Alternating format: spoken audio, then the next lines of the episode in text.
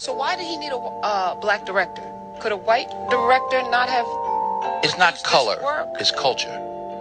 Explain the difference, because I think we're Steven Spielberg right did Schindler's List. Mm-hmm. Martin Scorsese did Goodfellas, right? Steven Spielberg could direct Goodfellas. Martin Scorsese probably could have done a good job with Schindler's List, but they're cultural differences. I know, you know, we all know what it is when a hot comb hits your hair on a Sunday morning, what it smells like. Huh? That's a cultural difference, not just a color difference. Right. So it's the culture. What's going on, good people? Rich here. School in the building. What's happening? Hey guys, it's your girl Ray P, and we're back. Welcome back to another episode of the Culture Garden Podcast. We appreciate y'all for tuning in. We say it every single week, but we sincerely mean it. Thank y'all for just checking us out every single week, for interacting with us. I do want to shout out a couple people real quick before we even get rolling into the episode. One, shout out to Christina, as always. Drop it. My dog, man. Christina cool as hell. Like, that's my dog. I feel like I've known her forever. But she was commenting on the Crooklyn episode and shared some of her experiences and memories with it, and just kind of laughing at the fact that she's going to hold off on rewatching it after listening to the episode. Yeah. And fear that she may feel the same way. Yeah. But shout out to Christina. Also, shout out to Lydia. Lydia is someone who, I've said it before, this was actually School's idea. School would be on Twitter sometimes and search the hashtag or whatever we were talking about, mm-hmm, and send the link to them. So I went to Run the World's page on Starz, which we've been covering, myself and Ray P, on We Got Y'all, and went on their comment section on one of their posts and found some people. There's someone by the name of Lydia. She started following us. I just asked her to check it out. You know, just check it out. Let us know what you think. She actually circled back, let us know what she thought. Love me and Ray P. Love Run the World as always. So yeah, thank you, Lydia. Shout out to you. What up, Lydia? Yeah, you're officially part of the Culture Garden family. Mm-hmm. Shout out to you. And also, shout out to Bryce Tober on Instagram. I'm assuming his name is Bryce, but his Instagram handle is Bryce Tober. He reached out to us. Yeah. He just gave us props. Said he loves the show. He listens every single week. Had a request and said, hey, there's a movie that I want y'all to do. And he told us what it was. I'm not going to tell y'all. Nah. He told us. And I told him, I said, you know what? It's Ray P's pick, week to pick. It came down between that movie he wanted and what we're doing today. Yeah. It's funny how that works, but y'all know how it is. Anytime we get a chance to shout y'all out, show y'all love, we're going to do that. Always, man. Y'all the reason we do this and come back every single week. I mentioned We Got Y'all, the television podcast. We do reviews. We just wrapped up Run the World on Starz. Incredible season 2. Mm-hmm. Incredible season 2. I've been telling people, if you need a show to watch and you aren't familiar with it, they are 27-minute episodes. There's 2 seasons. You can get through it in a weekend, if that. And it's really good. And Rachel and myself, I think we had some good commentary on it. It was a very fun time recording for those 8 weeks. We got a couple more shows coming for y'all in August. We have Winning Time and we have Rap Shit. So we are excited we get to start talking about that. If you check the episode description, you can see our link tree. You will have access to all of the content that we put out, as well as our Instagram feed, as well as our email address. Don't hesitate to reach out. As we mentioned earlier, people talk to us. We talk back. Shout y'all out. We just love having good conversation. You know, Bryce Tober was talking about Hustle and Flow for a while, just back and forth about it. So appreciate him for that. And before we get into this week's episode, there will be spoilers and there will be explicit content. Yeah. Today we're going to be talking about, Above the Rim. And I also forgot one more thing, y'all. I don't know how I did this. This is the first time since we started this segment. Last week in Crooklyn, I did not ask classic or nah. Hey, man, they know the answer. Nah, because hold on. I think it's pretty interesting because as much as I do not like the film today, I don't know if I cannot call it a classic. I was going to say it's still very much a classic. Yeah. Mm-hmm. I think it still has to be put in the classic category, regardless of how I feel about it. Yeah. So, School, what you saying? You ain't answered. I get what y'all saying. I agree. I ain't watching that shit again, but I get it. Yeah. You know, some movies, you know, you don't watch more than one. Well, I was about to ask about a certain movie, but I'm not going to go there. Like I said, Above the Rim today. Ray P, Yes. This was your week. Uh-huh. What made you want to pick this? Well, we've been doing sort of newer movies. I mean, I know y'all did Hustle and Flow, which is a little older, but I wanted to do something that we hadn't really discussed. I mean, obviously we haven't discussed any of these movies, but Above the Rim is a movie I think that gets overlooked. And then what had happened was also there was that meme going around of 90s movies broken down by year. Yeah. And I was like, yo, I forgot about some of these. And Above the Rim is a movie that I've always genuinely liked. And so I'm like, let's do it. Let me ask you something. And I know we'll talk further when we get into first experiences and all that, but you genuinely like Above the Rim. Yeah. What was it about the film that drew you in? Because it would be, I don't know whether to classify it. I mean, it's a sports movie, of course, but it's way more than that. And obviously, I think the non-sports scenes are the most important, most intriguing. What drew you into the film? I don't know. Well, also, I actually do really like sports movies, even if true. You chose Draft Day. Yeah. I did. I love a good sports story. Number one, Leon, hello, and Tupac, hello. Hey. Bernie Mac, hello. Oh, yeah. Finance Marlon Wayans, hello. Like, come on. So that may be what drove me choosing this movie or drew me into Above the Rim and the stellar performances by everybody. Yep. You're absolutely right. Absolutely right. All right, man. The synopsis. Story of a promising high school basketball star and his relationships with two brothers, one a drug dealer and the other a former basketball star, fallen on hard times and now employed as a security guard. As far as the stats go, the film was released March 23rd, 1994. It was directed by Jeff Pollack. Jeff Pollack is claim to fame is The Fresh Prince of Bel-Air, as well as Benny Medina. They wrote 143 episodes.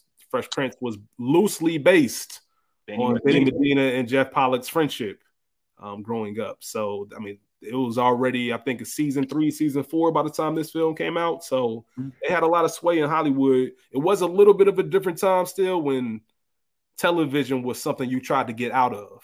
Yeah. You know, people wanted to leave TV to be a movie star, your George Clooney's, all that. And now it's people are running back to TV. So it's a little bit of a different time. So for them to be having movies and making these power moves in Hollywood, that was a big thing. Jeff Pollack also directed Booty Call and Lost and Found. I don't know if y'all remember that with David Spade. If y'all think that type of stuff, but he directed those two. He was a producer on The Fighting Temptations, which I'm not gonna hold you. I own The Fighting Temptations on DVD. Yeah, I might have to choose that here soon. I don't know. What's up? Been a minute. Yeah, it's been a minute since I watched that. Unfortunately, Jeff Pollack he passed away in 2013 while jogging. So rest in peace to him. All right. Yeah, the film was written by Jeff Pollack, Benny Medina. This was their original story, and then they added on Barry Michael Cooper to add notes and add to the screenplay. So he wrote the Harlem Trilogy, Barry Michael Cooper. They call it the Harlem Trilogy. New Jack City, Sugar Hill, he got game. Shit, my bad. Above the Rim. But those three are all written by him, which if you're going to have back-to-back-to-back, that's incredible. It's an incredible run to have. That's nice. School, you'll appreciate this as well. He also wrote the storyline for NBA 2K16, the video game. And I know you will appreciate the one with Freak, ain't it? I think that might be the one with Freak. Yeah, it might be the one with Freak, man. One day we'll tell y'all about the gambling stories me and School used to have, man. To the point we had to stop playing the game. Man. Hey, we had to stop that. It got too real, man. Hey, niggas wasn't allowed at each other's house. Hey, man, budget of an estimated $3.5 million and it made $16.1 million worldwide. Made all of his money back the opening weekend, $3.7 million, and is currently streaming on Prime Video. As far as awards go, one nomination for an MTV Movie Award for Best Song. Regulators, ironically, wasn't even on the soundtrack, but it was on the end credits for this movie. As far as the cast goes, we have Dwayne Martin as Kyle Lee Watson, Tupac Shakur as Birdie, Leon as Shep. Jeff Pollack actually thought he was too young. Do y'all want to know who was offered the role? Yes. Go for it. Yeah, who? Denzel. All right. Man. No. I'm dead ass serious. Denzel was offered the role. No, I believe you. Oh, yeah, but nah, I couldn't see it at all. Yeah. And it's funny because everybody thinks just because it's Denzel, like, it's going to fit. Like, nah, bro. Yeah, nah. But he passed on it. This was fresh off Malcolm X for him. Mm-hmm. He was just in a different thing. He wasn't about to do Above the Rim. And thankfully so, because Leon did his thing. This is one of my favorite Leon roles, actually. Okay. So everybody. I was gonna say where's a role where Leon doesn't kill? The limit does not exist. Yeah, you already know what I'm about to say, Rich. What's my favorite Leon performance? 5 Heartbeats. Temptation. No. Oh, hold on, Little Richard. Little Richard. Oh, I was. Yep, that's right. Little Richard is your favorite. Yeah, no doubt. You're absolutely right, though. No limit. No limit. We have Tanya Pinkins as Malika.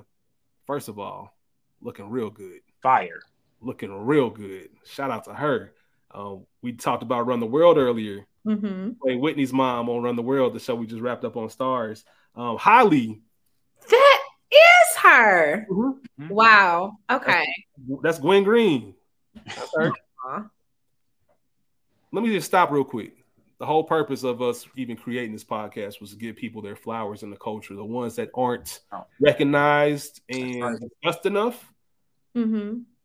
Tanya Pinkins is one of the most decorated theatrical actors that's ever walked the face of this planet. She's either been nominated or won every single award you can win in a theater world.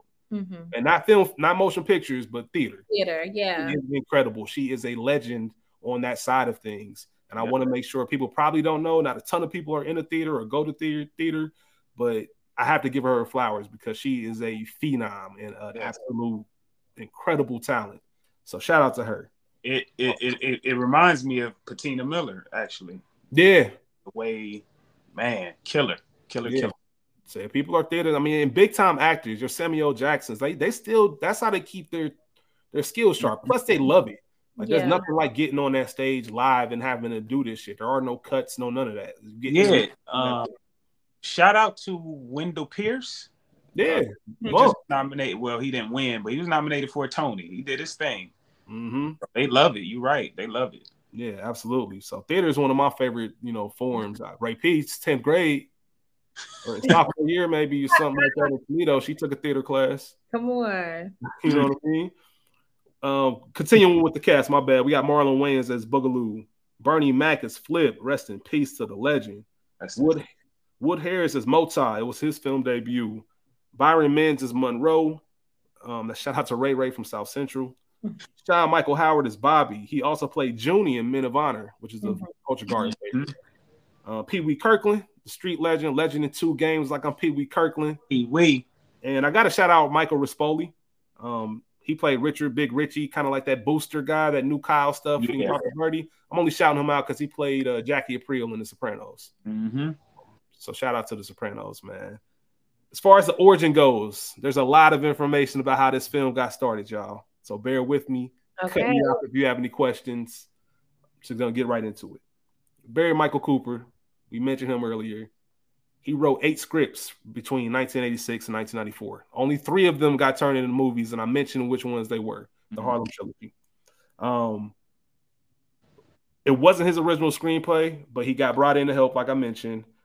He met Benny Medina through New Jack City, and Benny was the one that actually brought Above the Rim to his attention. It was based on an early 80s hoop star out of Queens. They didn't name who that hoop star was, but he was a real New York legend. And he was almost got devoured by the streets, just in the life and people trying to pull him one way. So that's how they actually came up with this story. In the summer of 1990, New Jack City was just wrapping up production, and Barry was hanging with Michael Payne, who obviously started in New Jack City as G Money. Mm-hmm. And they were leaving the club, and the story's going somewhere. They were leaving the club, and the crew chief was with them. He was in a different car. He got pulled over by the cops. All right, I don't know what was said. The dude came back to the other car with Alan Payne and Barry, and they was like, yo, I hate a thirsty-ass cop. And Barry had never heard the term thirsty before, so he wrote a screenplay called Thirsty. Wow. It was about a Baltimore narcotics cop who was corrupt. He was extorting drug dealers, framing politicians, all types of shit, right? Benny Medina read it and said, oh, shit, this is better than New Jack City. Like, I want this movie. And he said, all right, cool, you can have it. The only thing is he had told Warner Brothers like a couple weeks earlier, they could have the movie too. So it became some big ruckus and Warner Brothers got it.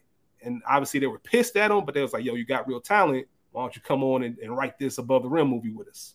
So that's actually him. His fuck up actually led to him getting a chance on this film. Wow. And he brought the authenticity to the film, like the Rucker element. Yeah. The high school gyms, if you know anything about New York City public gyms, those rims, those rings on top and all that look like a track. That's how they actually watch those. The dope boys, the girls, the cars. He loved it so much. Like he told Jeff Pollack, like, if you want this film to be this, then you need to do it this way. Yeah.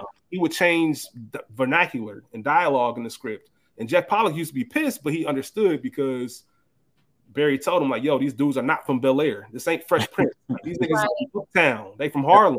They don't talk like that. You got to change all this. Yep. And Jeff Pollack even went to the Rucker, and that's how Pee Wee got involved because he loved that Rucker element and that street ball legend. He wanted somebody that was really about that life in the movie. Yeah. So you had him in there. Jeff and Benny asked Barry who should be Kyle Watkins. Or Watson, excuse me. Who y'all think he said? Will Smith. No, they asked Barry. They didn't ask Benny. Oh, shit. Yeah, Benny and Jeff asked Barry, the writer, who should be Kyle. I don't know. Payne? Alan Payne, his guy. Payne. That makes sense. Hey, shout out to Players Ball. By the way. If you've ever seen Players Ball, if you're listening to this episode, please hit us up on the Culture Garden Podcast on Instagram. Please hit us up, man. I would love to have a Players Ball conversation with people. Were you about to say something, School? My bad. Nah, just wow. Yeah, man. But obviously, he didn't get it. Georgetown played a big role in this film. So actually, there was a 1992 episode of Fresh Prince that mentioned Georgetown. Mm-hmm. But if you were Black and in the culture in the 90s, those early to mid 90s, you had UNLV, you had the Fab Five, and you had Georgetown, specifically when Iverson came on the scene. Mm-hmm. To this day, I'm a diehard Carolina fan. Like, I rep Carolina to the T. That's like one of those things. If you're my friend and you think of Carolina basketball, you think of me. That's how much I love Carolina basketball. The only other jersey I would wear to this day outside of a Carolina jersey is a Georgetown, Iverson, Hoya jersey. Like, Iverson is probably the most influential, even more than Jordan to my generation, the most influential person who ever picked up a basketball. For sure. He took the bullets. I don't want to use such a dark term, but you know what I'm saying. He took all the heat coming out the gate for the tattoos and the cornrows and everything else. So Iverson and Georgetown, the fact that they weave that into this story is what really kind of took it over the top within the hood, because it seemed realistic that Kyle Watson would want to go to Georgetown. Yeah. And you gotta think this film came out in 94. That was Iverson's freshman year at Georgetown. Mm-hmm. So it really became a big thing. And everybody in the film that you see, for the most part, are real hoopers. So that's another cool element about this. Like, Dwayne Martin played Division III basketball at New York University. Yeah. He was the first All-Association player. He was selected to that. He won the award for similar to the MVP that season. Leon, for those who don't know, he had a basketball scholarship to Loyola Marymount. He played before he started taking basketball seriously. Even between movies, he was playing over in Rome. So he was still playing professional ball overseas. Wood Harris, he can hoop. He's from Chicago. He's about 6'4". He can really hoop. You can tell, and what's beautiful is you can tell by certain movement on the court. Like, hoopers have this very distinct movement. You can tell who's bullshitting, who can really get out there. And all of them had that. So I love that aspect of it as well. Yeah. The film actually didn't get good reviews. What?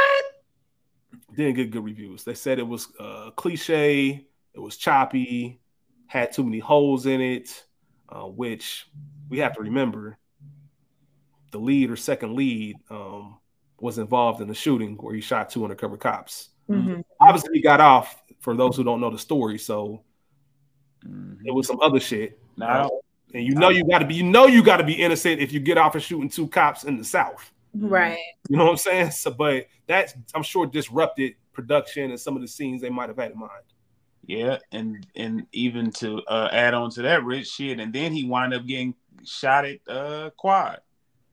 Yeah, he ended up getting shot at Quad as well. Yeah. So all of that happened, and it was a lot on set during the making of this film, to say the least.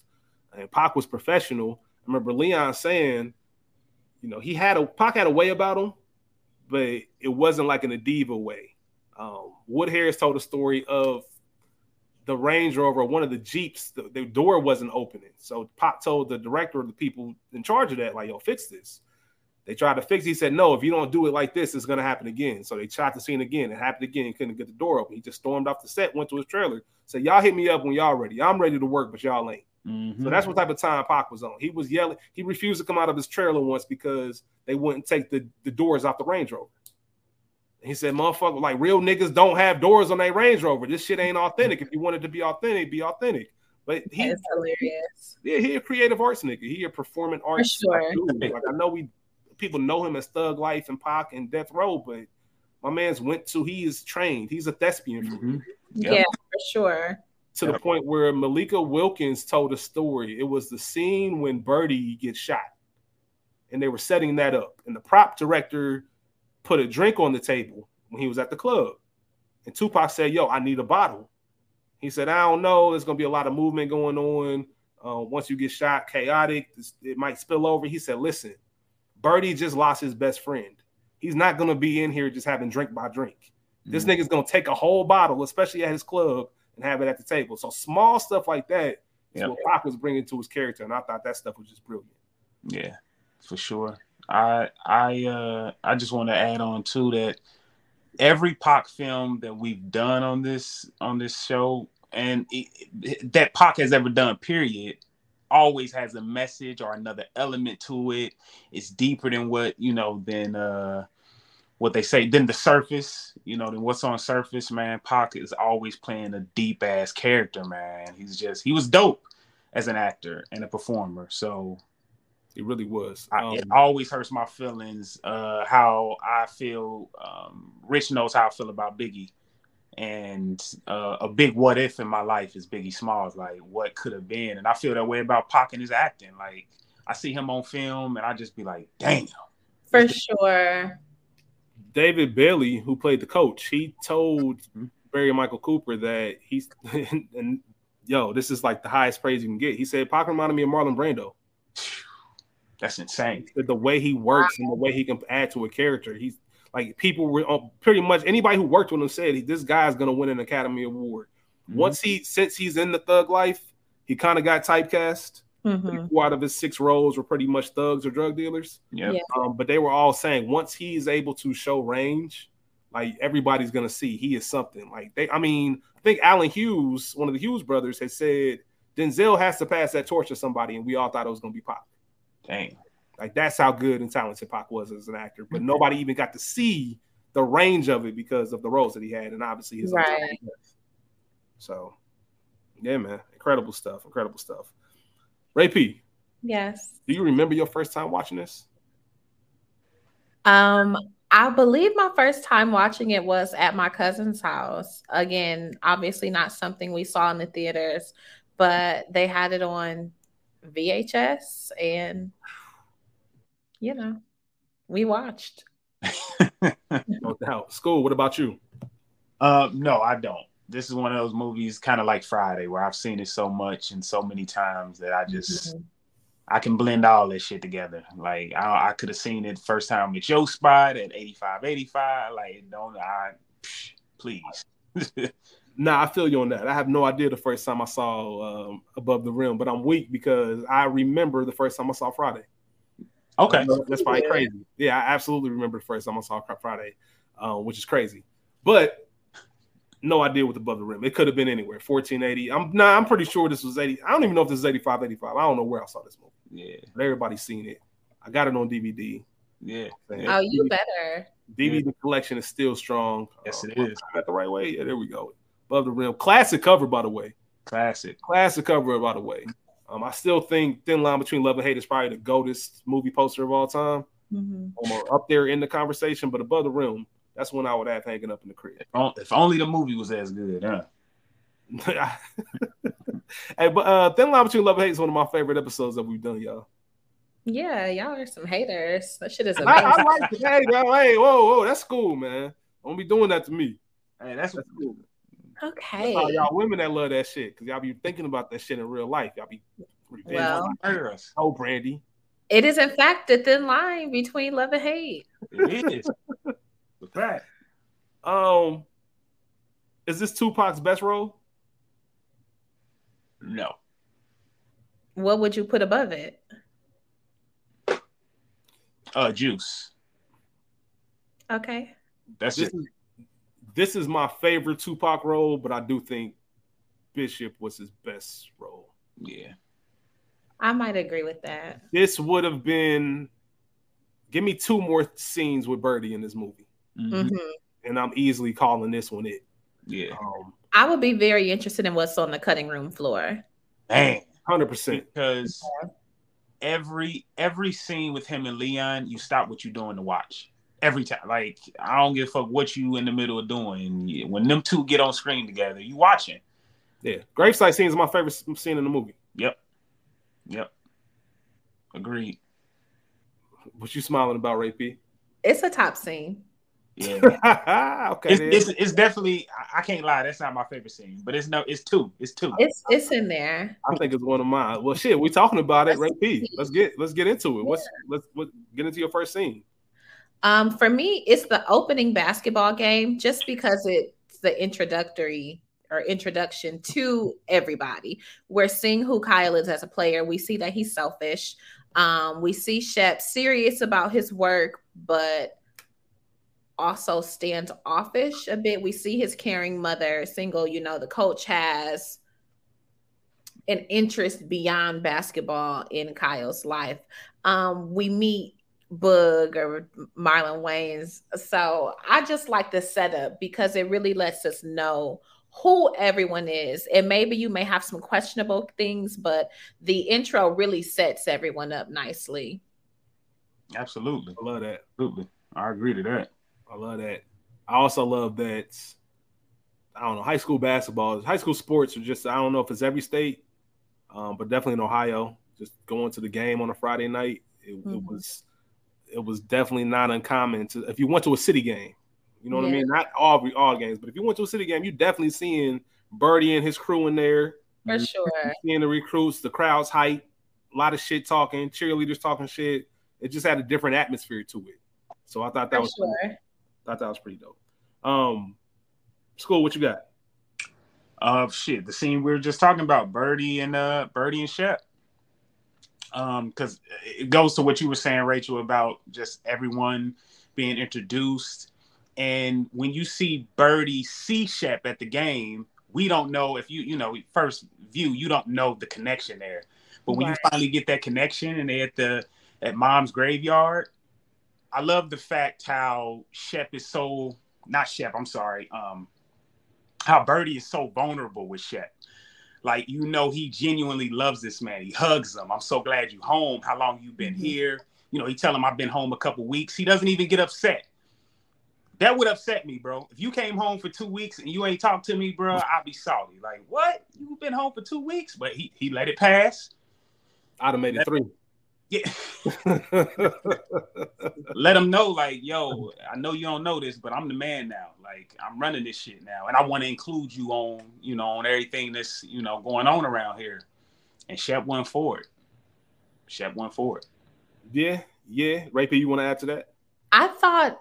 Leon and Tupac as brothers is some really good casting. Mm-hmm. They definitely look like they could be siblings or at least close cousins. That's one of my scenes too, school, but it's a little bit further down for me, but just really powerful. And I made a note in my random section about there is like an existential crisis because here Shep is the big brother to Birdie, but he left, when Nutso died. He pretty much abandoned the city and that left Birdie and their mother to fend for themselves. Yep. And, drugs are bad, destroying the community, but also like we're starving, we're in poverty. And there's such a Sophie's Choice type thing. You know what I'm saying? Like, what am I doing? I'm destroying the community, but also I have to fucking eat. You know what I love too about this scene, and it goes back to the Crooklyn episode. they were laughing at me when I was dropping them food stamps. Like that was a real thing back in those days. Like, you know, I don't know about now about food stamps, but it seems to not be that big of a deal. But back in those days, it's on the car. That just look like a regular car. Yeah. So you don't even know for real. You're not even paying attention. But back in the day, for the younger folks, it used to be like money. It was looking money, like Monopoly money. That's what food stamps look like, and people would get made fun of.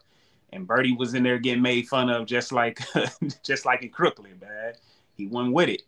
Had to come up.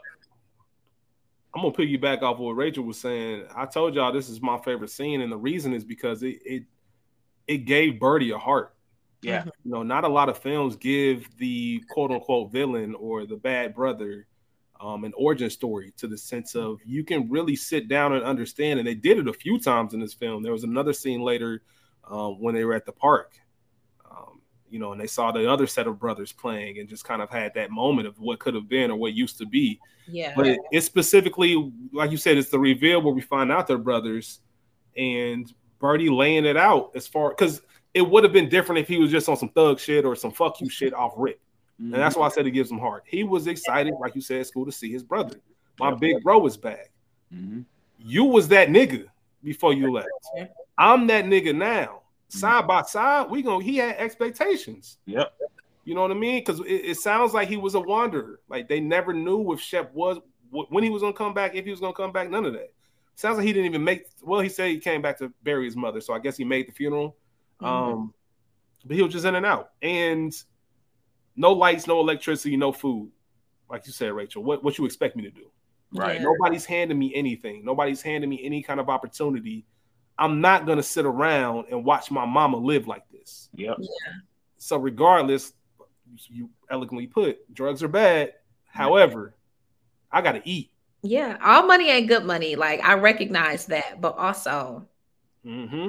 Yeah. And it's one of those American Gangster moments. You know, when Ruby Dee's character, you know, Frank Lucas's mom said, if you would have grown up to be a doctor, your brothers would have been doctors. Mm-hmm. If Shep would have stayed around, for sure, led away or showed a different path. We saw that Birdie adored him. I remember watching you and Nutso out here for hours. Yeah, followed his brother's steps. You know, Shep leaving, it kind of put some shit on him. Yeah, I understand why Birdie is the way he is. So the fact that they laid that out, I thought it was just beautiful. Yes, I like that. The resentment was much needed, and we felt it for sure. And I'm sorry, one more thing, and I don't know how I missed this, but shout out to Goodfellas. I don't shine shoes no more. You've been away for a while. You must not have heard. I don't shine shoes no more. Baby. I don't know who you think you're talking to. Mm-hmm. You know what I mean? Like, I ain't nuts, so. I ain't that dope head on the roof. None of that. Like, yeah, I'm the man now, motherfucker. I'm the one. Mm-hmm. Yeah. Like, shout out to that whole scene. I felt that because it's a change in the guard. Like, and I'm low-key mad at you because you left us for all these years. I got some resentment already built up. For sure. And rightfully so. Mm-hmm. And rightfully so. Rightfully so. So I just got off my soapbox about why that's my favorite scene. But Ray P, it's on you. Okay, yep. I'm going to go to us meeting Flip. Okay. Number one, Bernie Mac is Bernie Mac. Man. So there's nothing that he can't do. There's no role that he could not play, you know? Mm-hmm. So meeting him, seeing Kyle and Boog, you know, being assholes. Like, I hated Kyle. Oh, yeah. And it was very interesting to see him being influenced by Boog, because I don't think that he would have antagonized Flip the way that he did, because he and Flip were cool. Like, I know you a bump, you're unhoused, but there was, I think prior to Boog being there, some sort of level of respect. He and Flip probably was fucking with him a little bit, you know, but I didn't think that Kyle would be antagonistic to him in the way in which he was, you know. Mm-hmm. That was because he was trying to play up to Boog, and we know that obviously they were childhood friends.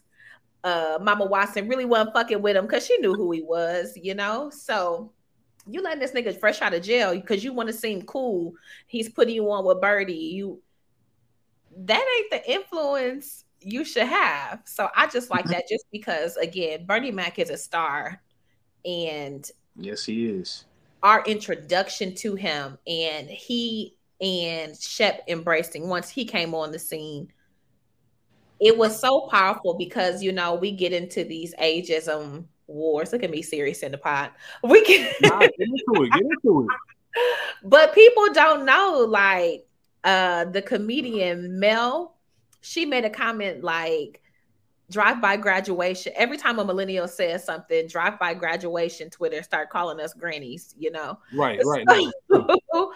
I felt like that. It immediately reminded me of that moment when I was watching, because here it is, this young generation, even though they're from there, they had no idea who Tom Shepard was, even if he wasn't recognizable to them. So the fact, and I know that now we're in the Google information situation, but think how long it took Kyle to try to find out who Shep was, you know? Whereas now we would be like, who the fuck is that nigga? Right. Because he was somebody that, even though Flip was a homeless person, very clearly revered and respected. And you probably knew Flip won that championship. You know what I'm saying? Like, if he used to be at the court, that was his comfort place where he would be at. Obviously, basketball is something that holds meaning to him. So, can I say something to that point? For sure. When Bernie Mac grabbed that ball from Kyle and started dribbling, you could tell Flip hooped. Yes, I said it earlier. Like, they hoopers move a certain way, and just the way he dribbled, it was 100% believable that 20 years ago he was a part of a championship team at a local school. Like 100% believable, and just fell on hard times. You know, former athlete, all that stuff. But I love the fact that you said that, because Flip could absolutely, that was his thing. That was his comfort place. And like you said, the fact that he's sleeping there, that's a hooper thing. Like, I had the ball in my crib, like all types of shit. Yeah, they ball is life. I was just about to say that. I was about to say he's sleeping at the park, and there's a reason for that. Comfort. Yeah. And going to your point, Rachel, that even leads into Shep showing up and actually getting, you know, making sure Flip is cool, getting them niggas off of him. I love how Kyle tried to step to him. He just looked down like, that's what I thought. Yeah, little nigga. You a little nigga. I've seen you. I've seen a million of you come through my day. Yeah, exactly what type of time it is. So, yeah. School, what's your next scene? The good old manipulation scene from our good guy Birdie, man. Birdie took Kyle and introduced him to some things he's never seen before. Specifically, women, money, power, all that good stuff, man. Everything that, I guess, what he told his coach. Essentially, it's about more than basketball, excuse me. And that's what it was for him at 17, maybe 18. I mean, what else did you expect that man to be about besides, you know, getting one off and shooting these hoops? And Birdie knew that, and he took advantage. For sure. He had it set up for when he walked in and seen no girl. He's like, oh, I'd like to have her. He said, say something to her, man. Go ahead. Hey, tell her what you want. Tell her I sent you. Like, right. Yo, Birdie was a dog, man. He knew exactly what to do because he was there. He's been there. You know, he knew what ball players liked. His brother was one of the best of the neighborhood, shit. So he knew what to do. Yeah, man. Birdie is Kyle. He's the closest person to Kyle from the standpoint. I grew up by myself with my mom too. I know exactly the feeling. There's a scene in the kitchen where Kyle and his mom. I know exactly that feeling and that passion of making sure you don't have to do this, you don't have to work, you don't have to go through any struggle anymore. Yeah. So Birdie knew exactly how to entice Kyle.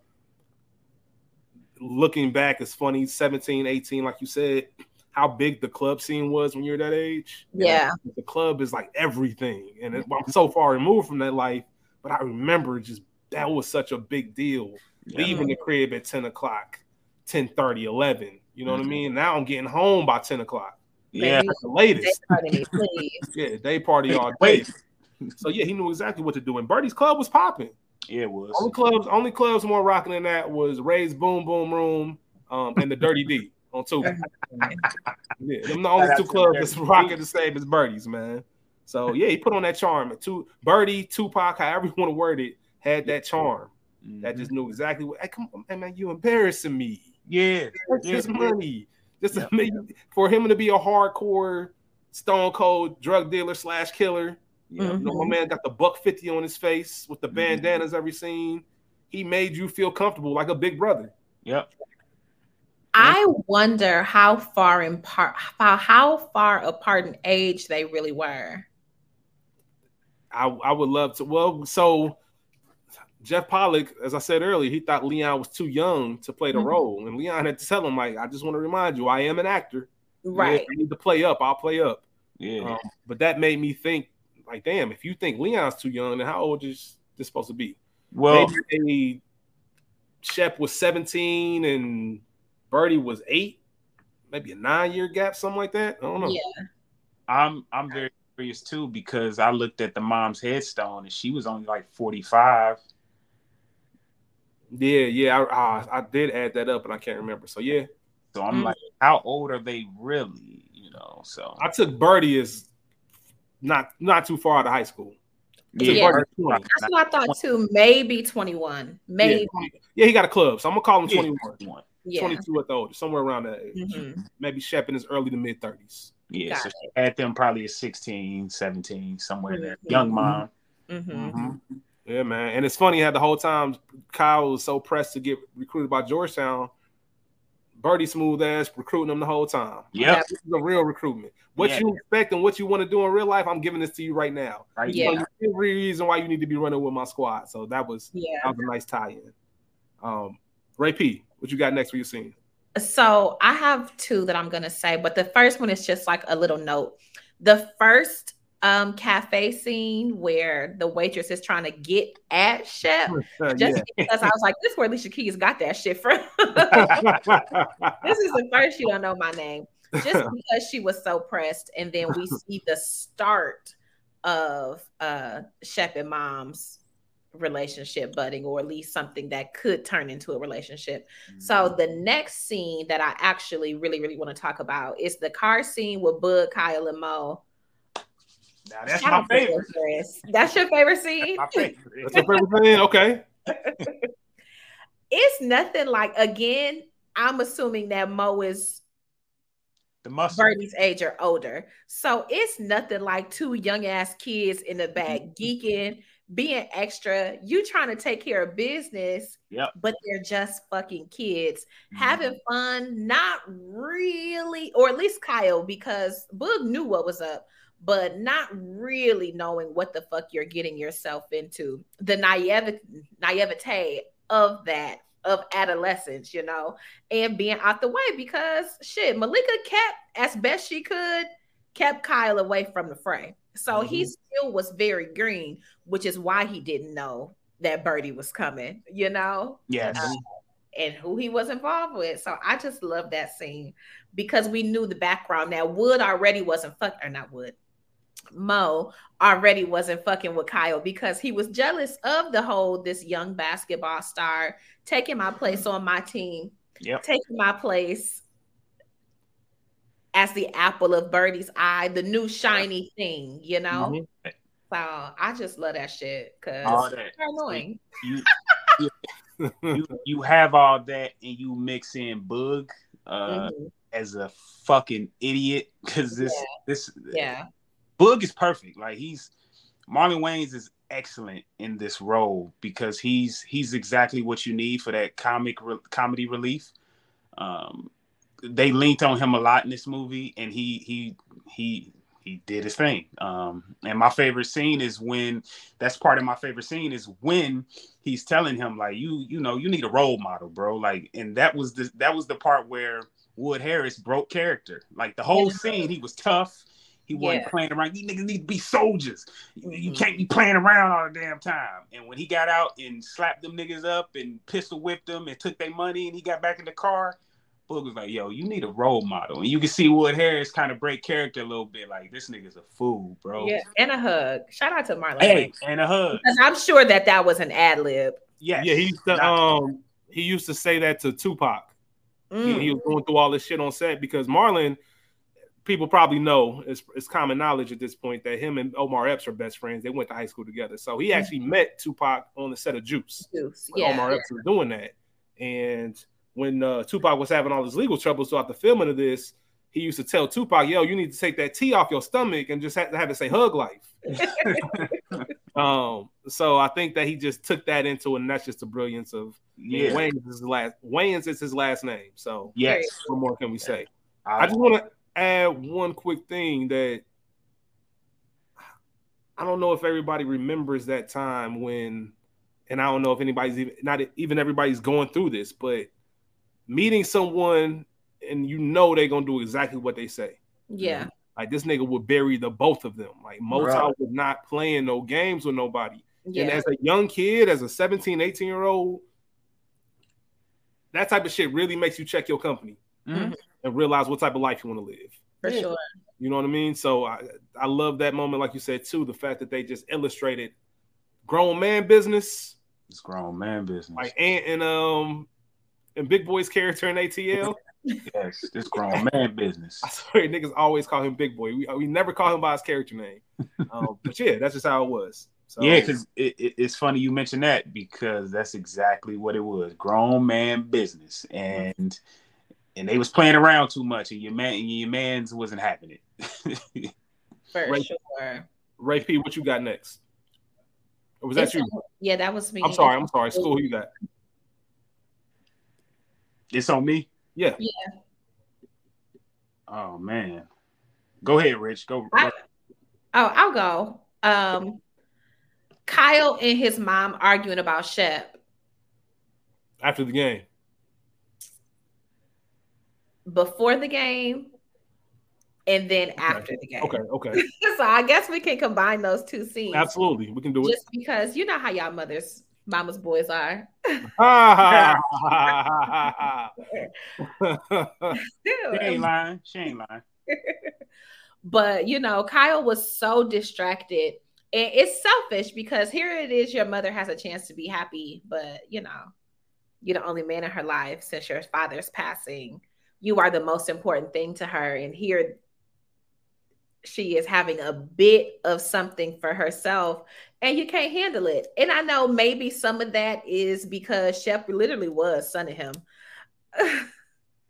throughout the film, throughout all of their interactions, with as to which he needed that. Mm-hmm. Even Kyle didn't respect his coach, not for real. You know what I'm saying? So Shep was the first kind of adult authority male figure who wasn't buying into his bullshit because he was a star. Yeah. So all of that. So at that game, the rematch between the intro team and now who they're playing, their rematch. Kyle was out of it. He wasn't focused. He wasn't paying attention. And thus there were scouts in the crowd and he's fucking up. And so he throws a tantrum. He's throwing chairs and shit. Like, nigga, get to the back. He's hollering and fussing at the security guard who he's known probably his whole life and definitely throughout his high school career.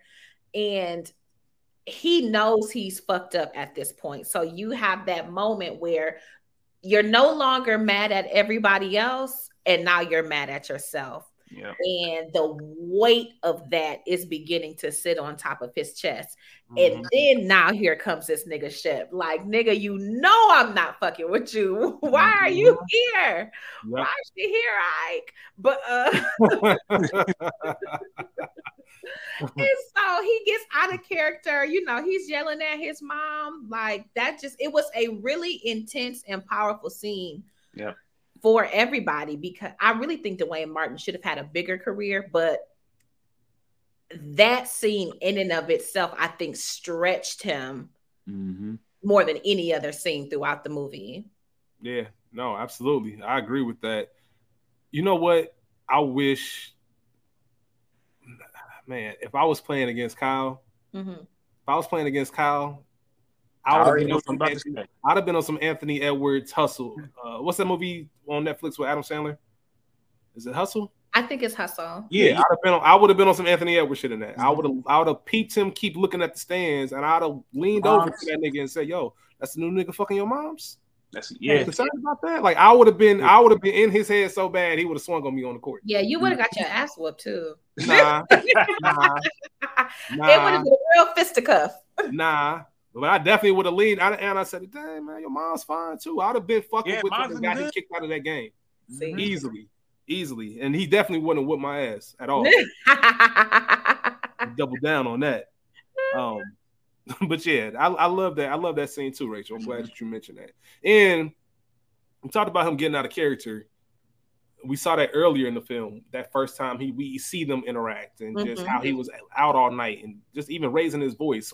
Yeah, there's something about that age once again where you just start feeling yourself. And I don't even think it was a mom thing. I think it's an age thing. I think if it was a dad, he would have said the same. Like it's kind of buck up. Like I'm a man now. Like let me do my thing. Definitely an age thing and getting away with a lot of shit. Mom's working these crazy hours. Yeah. She know he came in at 1, but ain't nothing she can really do.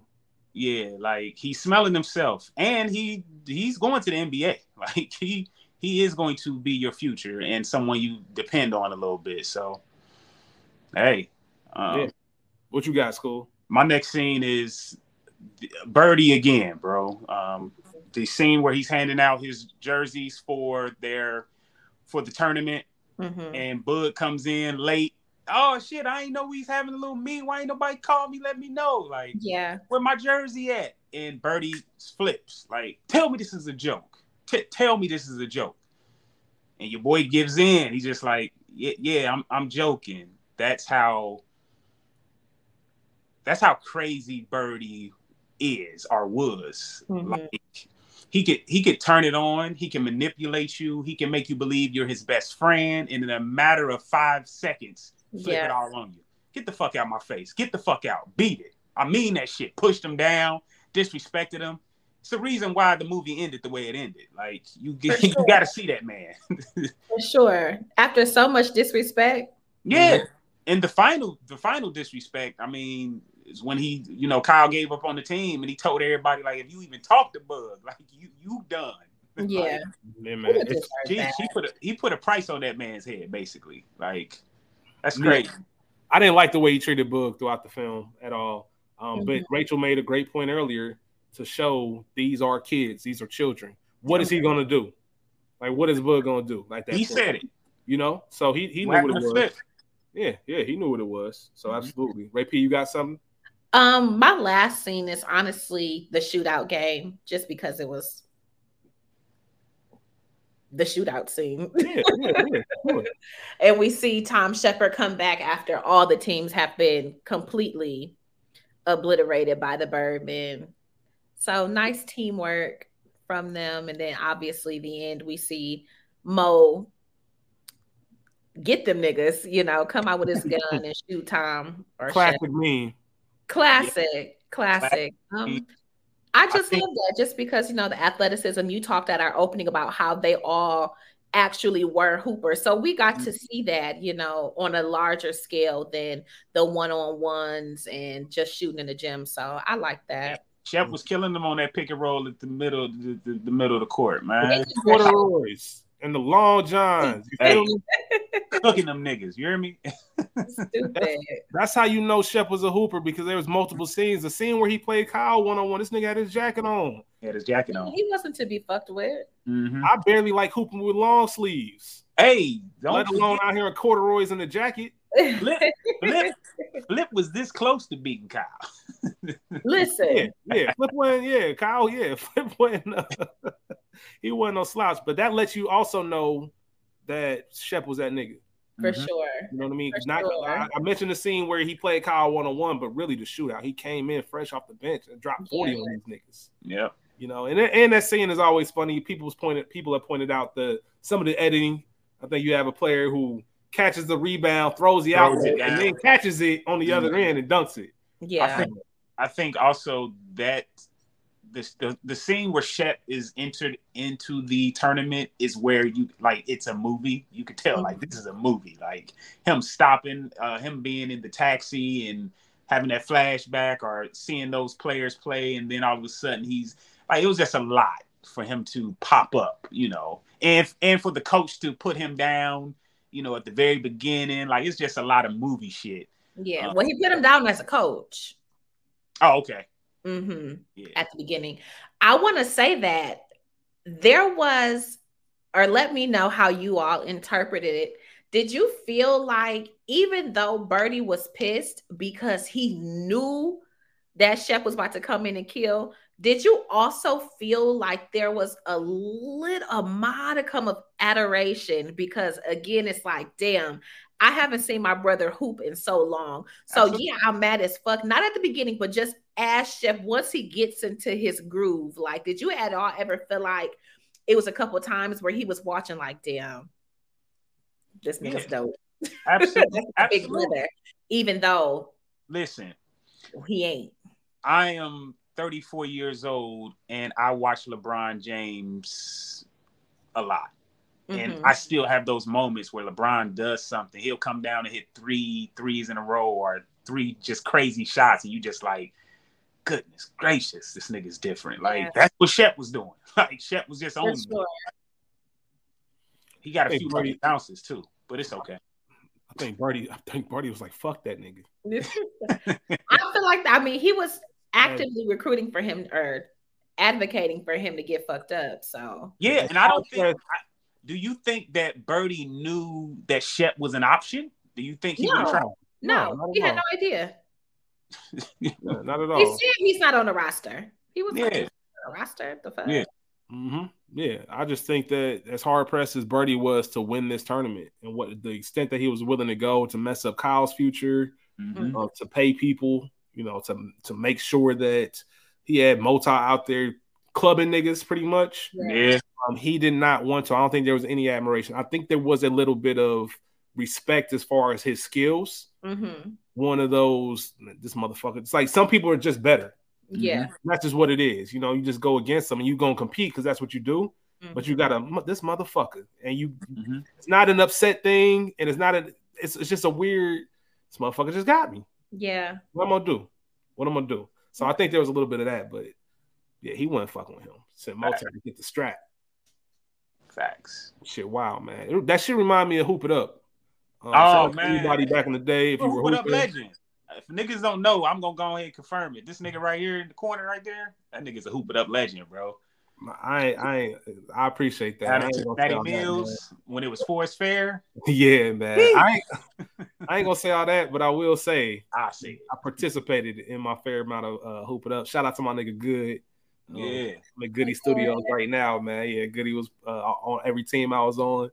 Yeah, we definitely used to get it in. Mm-hmm. We still get it in, man. We hoop every Sunday. But, you got a couple of Hoop It Up trophies somewhere. Yeah, I do. I have no idea where they are, but they somewhere in storage or some shit. I think that's this school. Did you have any other scenes that you wanted to talk about? No. I'm trying to see if I go through mine, if there was anything. That's pretty much it. I think the way it ended was perfect.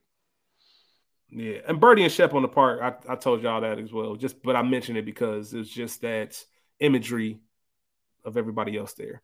Mm-hmm. For sure. Best quotes. Ray P, you got anything? Yes, very quickly. Okay. Man, your dick look like an anteater, because it just reminded me the first time I saw an Uncut Gem, I was like, oh. Yo, you wild for Uncut Gem. What the fuck, Rachel? I ain't. What the fuck is going on? Uncut Gem, Ray. What the fuck, yo?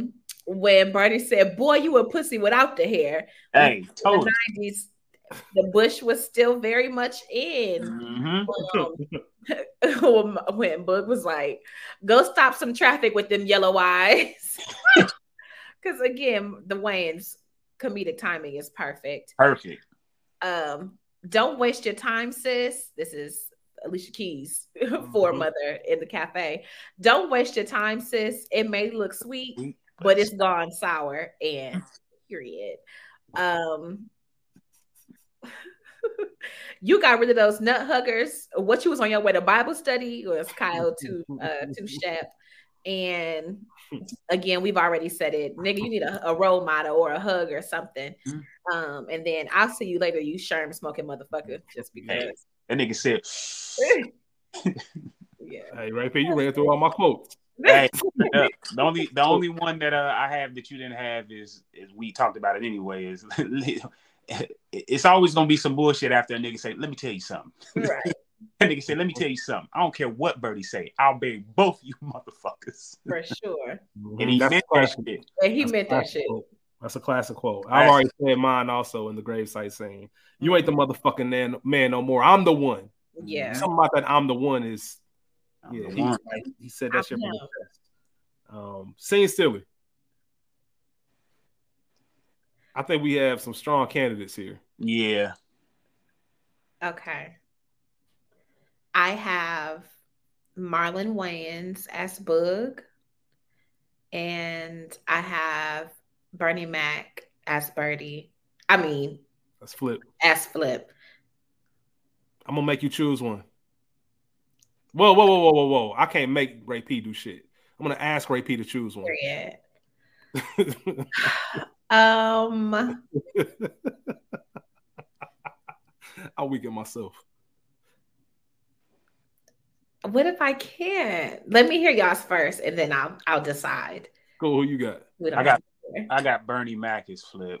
I just think that, especially for the time of what he was known for, this is the very first time he came out and let people know he can act. Yeah, he definitely did his comedic thing, like you expect. But when it came to like being serious, you know, looking Shep in his eyes.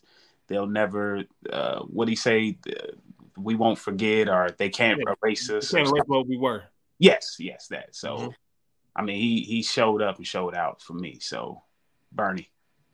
I have Bernie Mac as Flip, Wood Harris is Motal, Marlon Wayans is Boogaloo, in that order. Who you choosing now? You said what? If I got to choose, you got to choose. Yeah. No, in that order. It's Bernie Mac as Flip and okay. Yeah. Mainly because everything school just said, and I don't know, it's like the perfect candidate. Not a ton of scenes. Yeah. Every scene he's in, he says something memorable. Mm-hmm. You can't really take your eyes off of him, and you genuinely care that he got killed. Yeah, for sure. You genuinely care he got killed. Like you were upset that happened to him. Mm-hmm. Mm-hmm. So he wins it for me. Yeah. Okay, I'm a dare to be different and just go with Marlon. Just because, okay. But for real. It might be Flip. I ain't mad at it. I'm not mad at it. Things that bother you? Nothing really, other than Kyle being too cocky. He's too annoying. Typical 17-year-old. Yeah. And that's why you need a Shep. Yeah, for sure. I saw you missed that jumper, nigga. Mm-hmm. Look them wrists. School. What about you?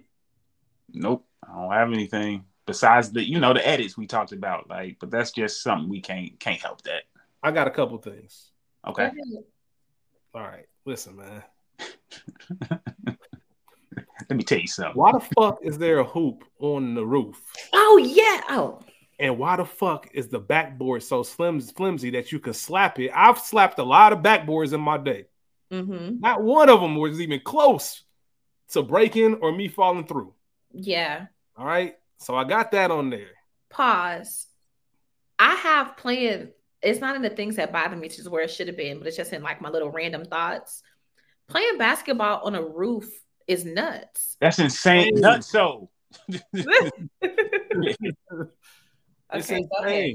Sorry. Nah, that part. There's a mention when Coach and Flip are talking, and I like that scene as well when he says you owe him something. Like, yo, you got to give back. Let me say this. I meant to say it earlier. Every black man needs an OG. For sure. And if you are qualified, every black man should be an OG. Mm-hmm. Yeah. Watching this film yesterday, I hit up my youngin. You know what I'm saying? He's about to be a freshman in high school. I've coached him for some years, and I've just, we just kind of grew a bond. So I actually hit him up. I hit his moms up, you know what I'm saying? Just so people don't think I'm weird. I talk to his mom, all types of shit, but he's like my like little mentee, little brother, little nephew. Yeah. Like that. Mm-hmm. This movie made me like just hit him up, like, yo, you good? Like, everything cool? Like, how's football going? Like, all right. Because there's so many instances that depict choices and the choices you make and how that influences. And I talked about Shep and Birdie and understanding why Birdie is the way he is because his brother did leave and he didn't have that mentor. For sure. So, dang, I don't even know where I was going on that rant about having an OG.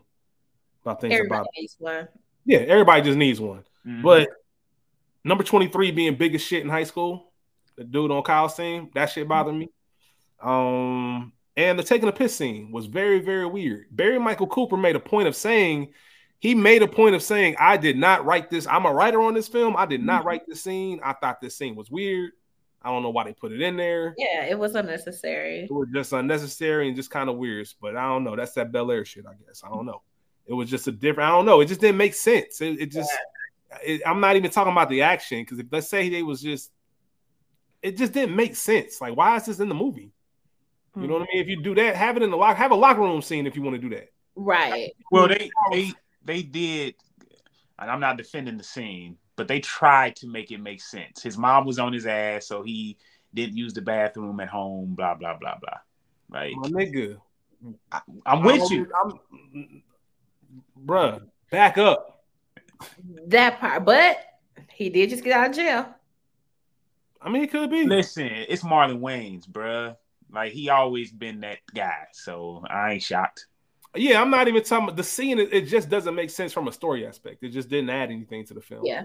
And I'm glad that Barry Michael Cooper, not because of the nature of the scene, but just because from that standpoint, I just didn't get it. I didn't get where it was supposed to be going. He also mentioned the Bunks scene. Like, he was like, Bunks was just a weird thing to me, but I knew it was real.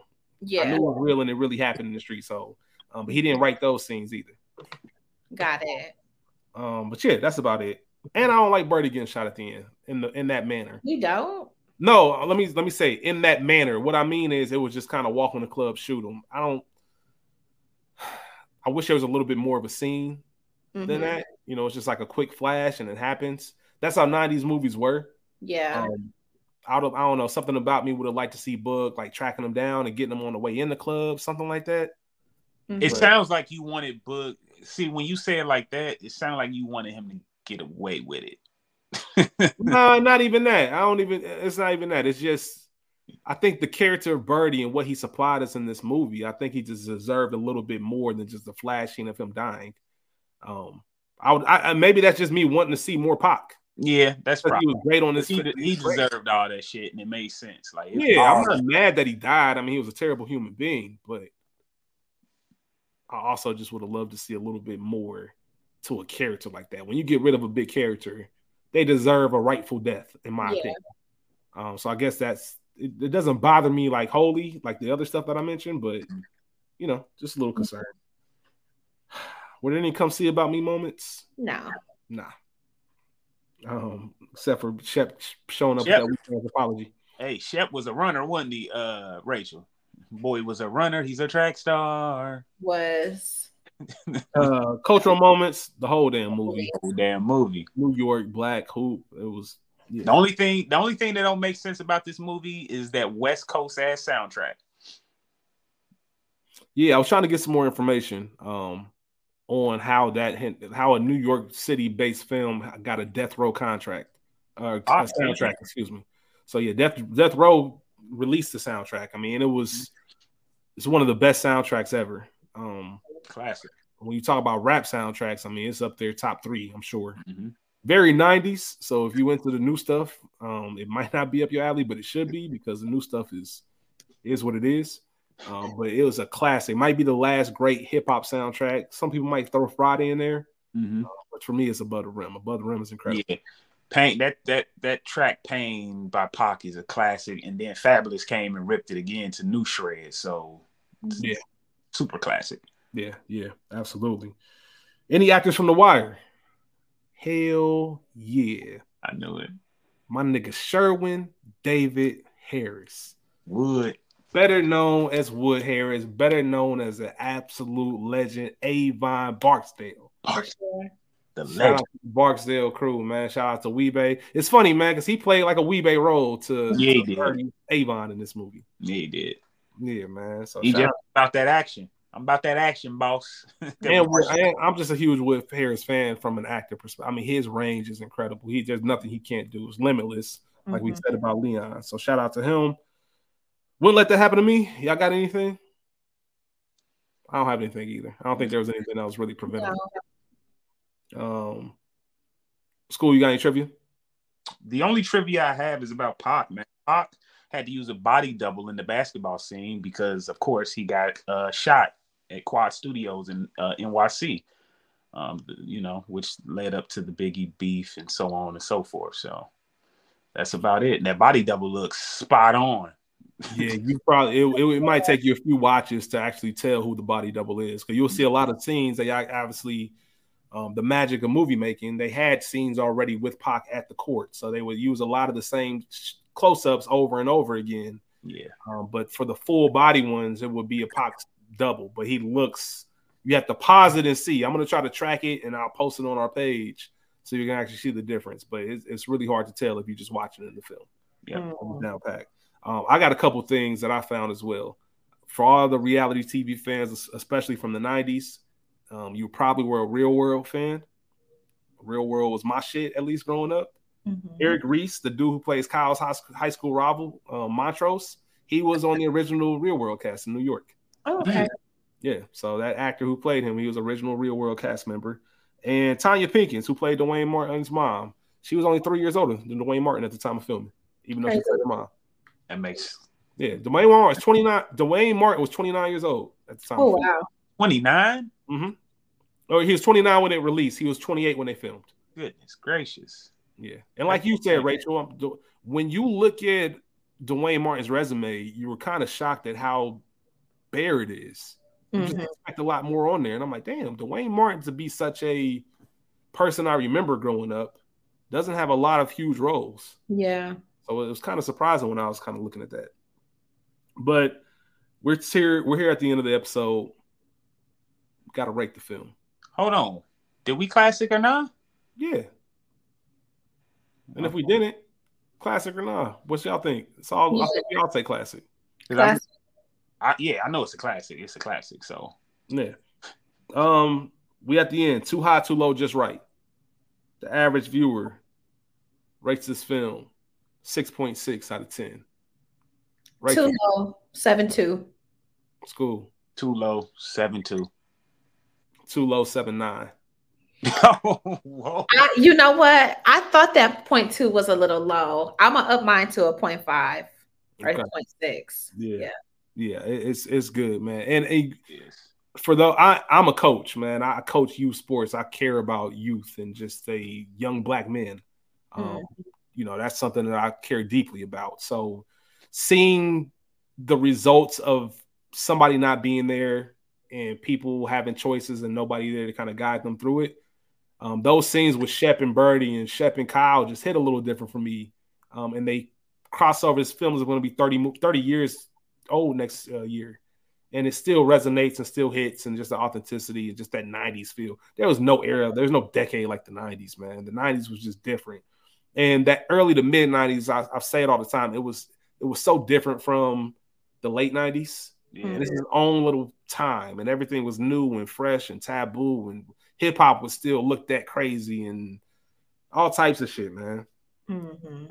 I also want to say shout out to Coach Rollins, man. And we need more people like him. I know it's a movie, but you need more people of Coach Rollins who knew that Kyle had an attitude, and he knew that he didn't look like him, and maybe that's why. So he knew that he should lean on Shep to lead this young man. We need more people like that. Like, step up, black man. Step up.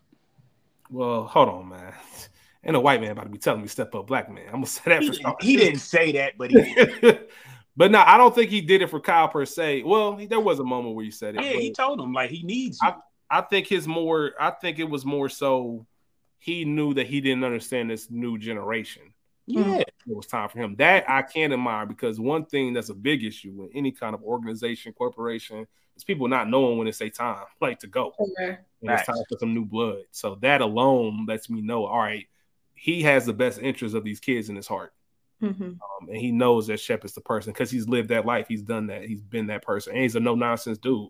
We saw right away how Kyle just had respect for him. Well, he played him when he thought he was a toy cop and all that. But once he realized he was somebody, you know, he could have stepped to him when he got him up off Flip, but he realized, like, nah, I'm going to chill. For sure.